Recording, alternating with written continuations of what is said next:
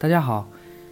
呃，最近呢，很多患者咨询我们的术前评估和术中评估的区别。今天呢，我们就来好好梳理一下，便于让患者更了解我们的服务，这样也可以更好的维权。我们的评估呢，主要分为两种，第一种就是术前医疗评估。术前医疗评估主要是基于患者的病历材料，评估医院的诊疗行为是否有过错，损害结果和诊疗行为是否有因果关系，医院的责任比例。包括患者可能赔偿的赔偿的条目和赔偿金额的范围。术前评估的主要价值就在于帮助我们的患者来去预判自己的医疗纠纠纷案件是否有诉讼的必要。因为我们看到太多患者在医院本身没有责任或者责任程度不高的情况下，却盲目进行了诉讼，最终就是花了钱却依然没有结果，到头来呢可能还会责备法院的不公。其实这就是。咱们患者自己的工作没有做好，所以我们呢建议患者在维权之前呢，一定要做一个术前评估，好心中有数再决定维权的方式。因为医学呢是特别复杂的，我们有时候呢发生医疗纠纷，发生这个损害结果，不一定全部是医院的责任。那么发生了损害，那么医院到底有没有责任，或者医院的责任比例有多高，这就直接决定了我们要不要去进行诉讼。假设医院的责任比例不高的话，那么我建议患者去医调委调解，可能是一个更好的一个维权方式。否则我们要诉讼的话，就会考虑到律师费、诉讼费、司法鉴定费，还不包括整个所有维权过程特别长的一个周期。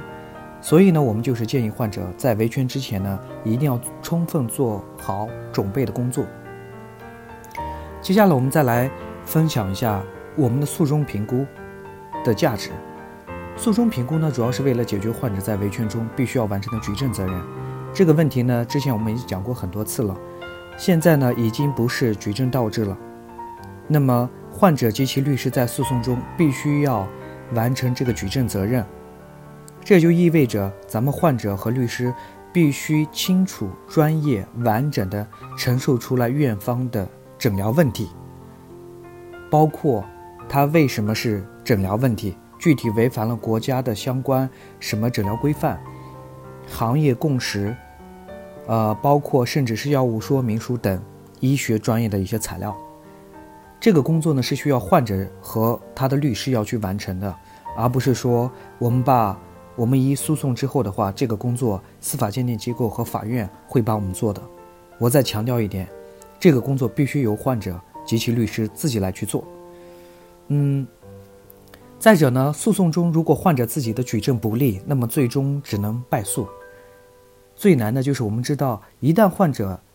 的医疗案件在一审败诉之后，要想翻盘就是特别难了。我们看到很多患者呢，在一审败诉了，二审呢继续继续败诉，最后又去检察院抗诉，整个案件折腾有六七年的时间了，但是最终没有结果。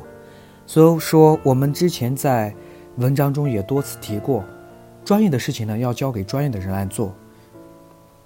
因为患者和大部分律师都没有专业的医疗背景，那么在这种情况下，我们就一定要找专业的评估机构来去做这个评估。然后我们可以在开庭的过程中呢，可以进行专业的陈述。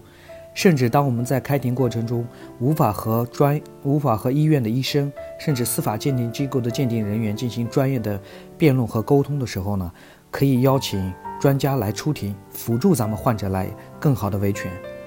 啊，这就是我们今天要跟大家分享的，我们诉前评估和诉中评估的价值和区别，希望呢对患者的维权呢有一些借鉴意义。我们下期再见。